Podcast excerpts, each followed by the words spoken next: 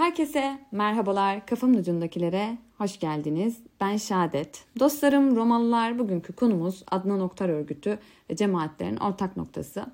Biliyorsunuz bu Adnan Oktar e, kaç yıl önce içeriye alınmıştı ve şimdi son zamanlarda yeniden gündeme geldi. Çünkü YouTube'da bir kedicik belgeseli çekildi ve tüm dikkatleri üzerine topladı.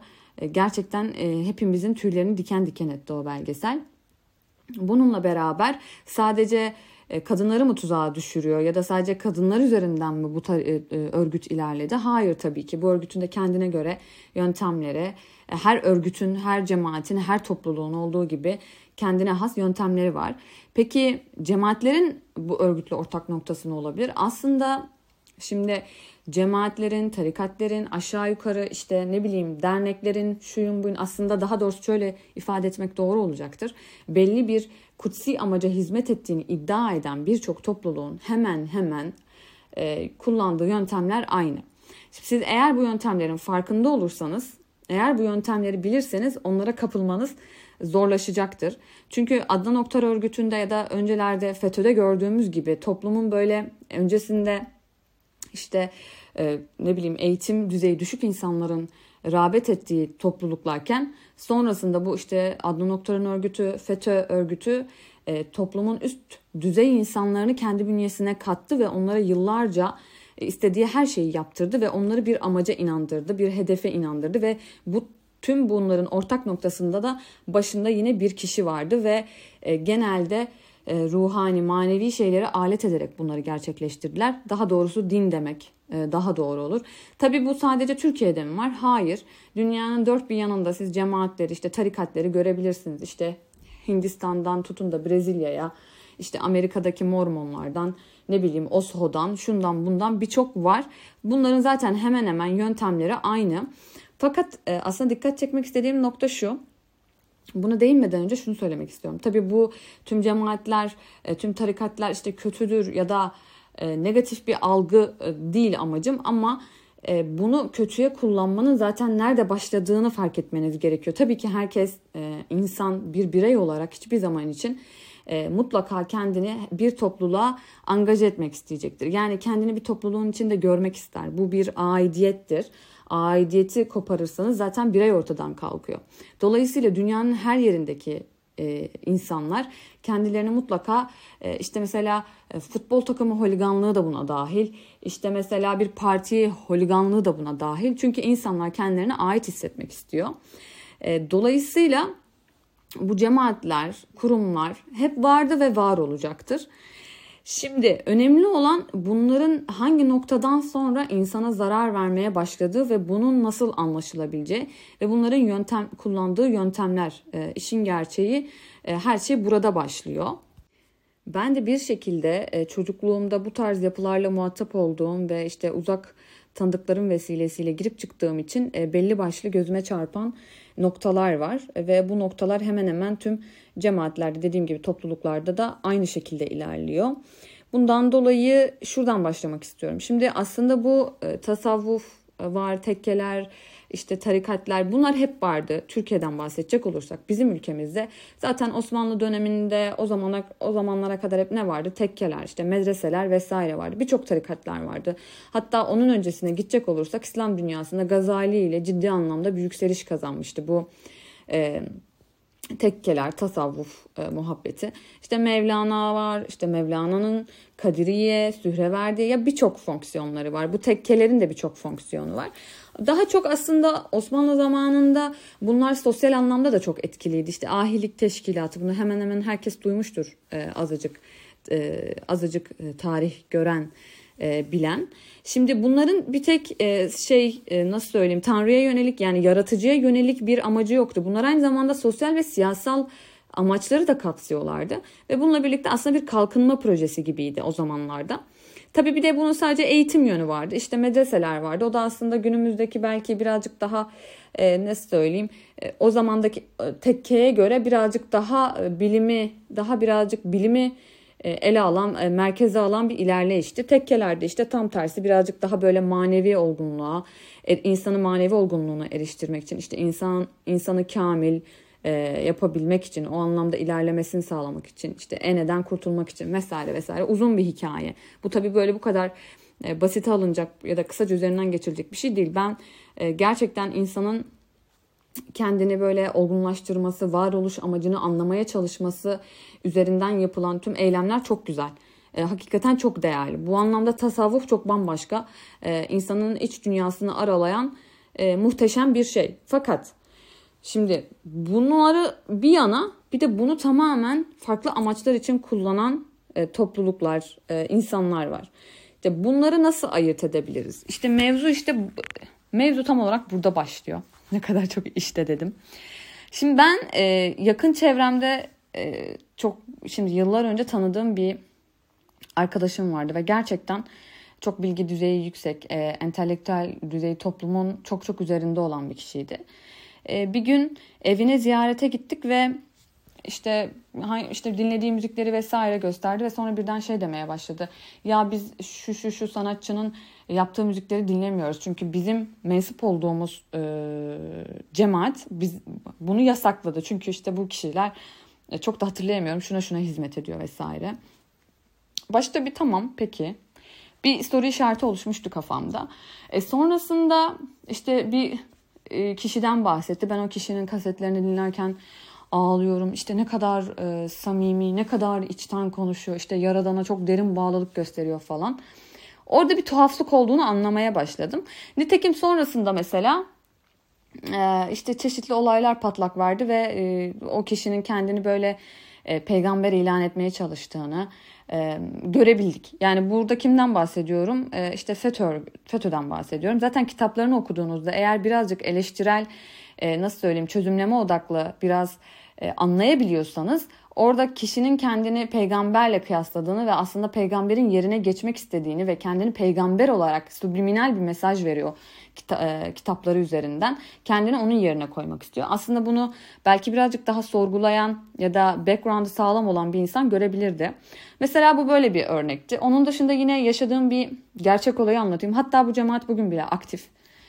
E, bir gün uzak bir tanıdığımız vesilesiyle işte bir yere götürülmek istendim ve neyse güç bela ailemden izin alındı ve gittim. Şimdi e, orada bir süre kalmaya başladım.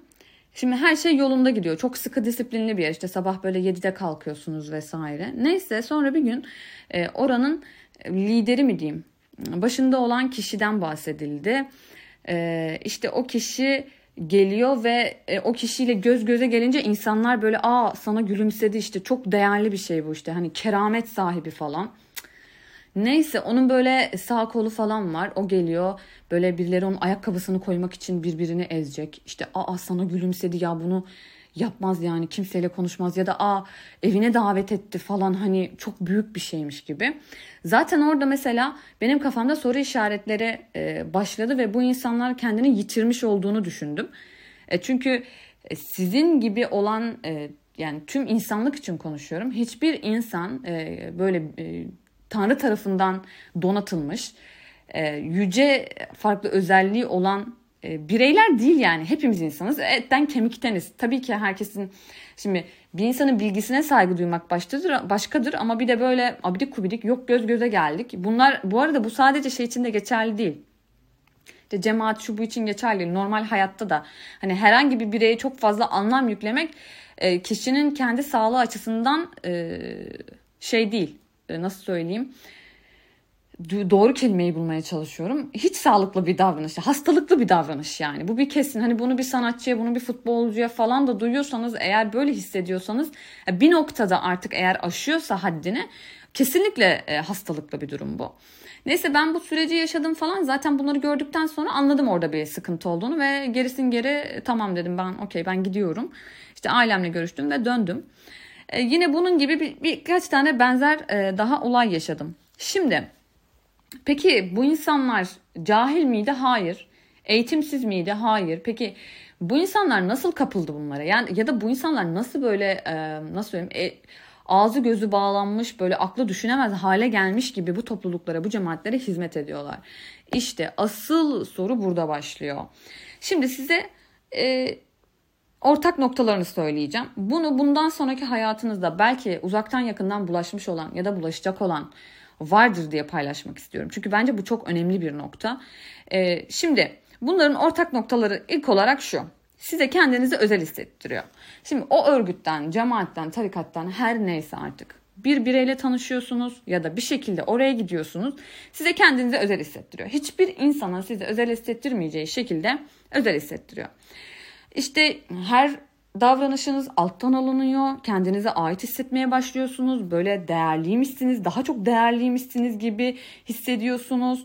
İşte toplumda yer buluyorsunuz. O toplum içerisinde ama kendi habitatları içerisinde. İşte duygularınıza hitap ediyor. Size Hiçbir karşılık beklemeden çeşitli iyilikler yapılıyor.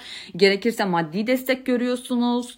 E, ev veriyor, iş veriyor. Bir şekilde sizi olduğu gibi kabul ediyor aslında. Mesela toplumda çok nadir değil mi? Olduğun gibi e, seni kabul eden çok az insan vardır. Hatta genelde bu sadece ailen olur ve sonrasında bunun mücadelesini verir birey hayatı boyunca.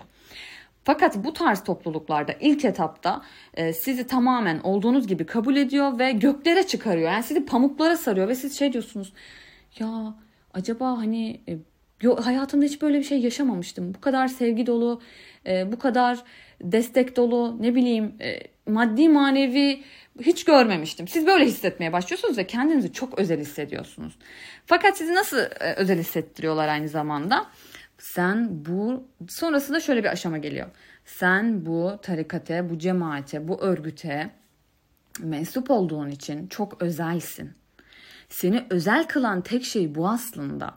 Sen birey olarak bir hiçsin. Eğer sen bu örgüte hizmet ediyorsan sen ancak öyle varsın.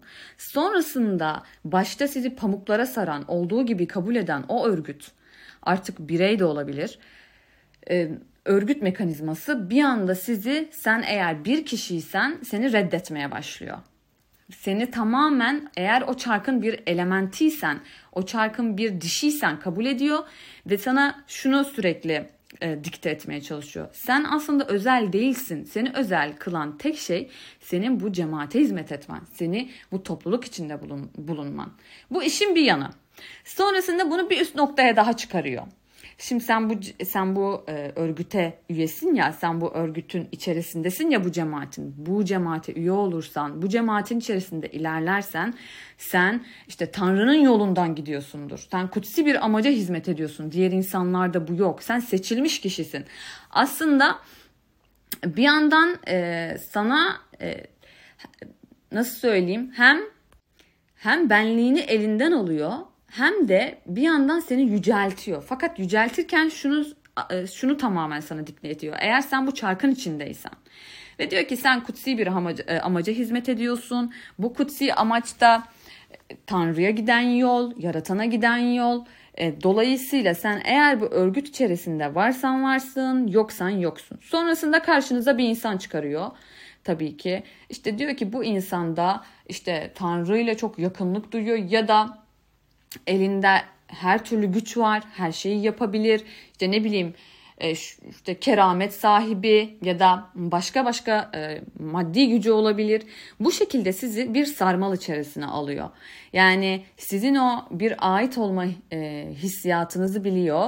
Fakat siz bir yerlere angaje ait olamamışsanız bundan yararlanıp sizi kendi bünyesine katıyor. Sonra sizin kendinize has kişiliğinizi ezip tamamen kendi bünyesinde kodladığı kişiliği size yüklüyor ve siz artık bir noktadan sonra zaten ipi kaçırıyorsunuz.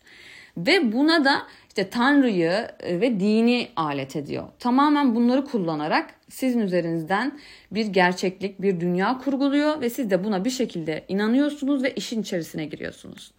Yani aslında tüm tarikatların, tüm cemaatlerin, e, örgütlerin şunun bunun e, odak noktasını, hedefini bu tarz davranışlar oluşturuyor.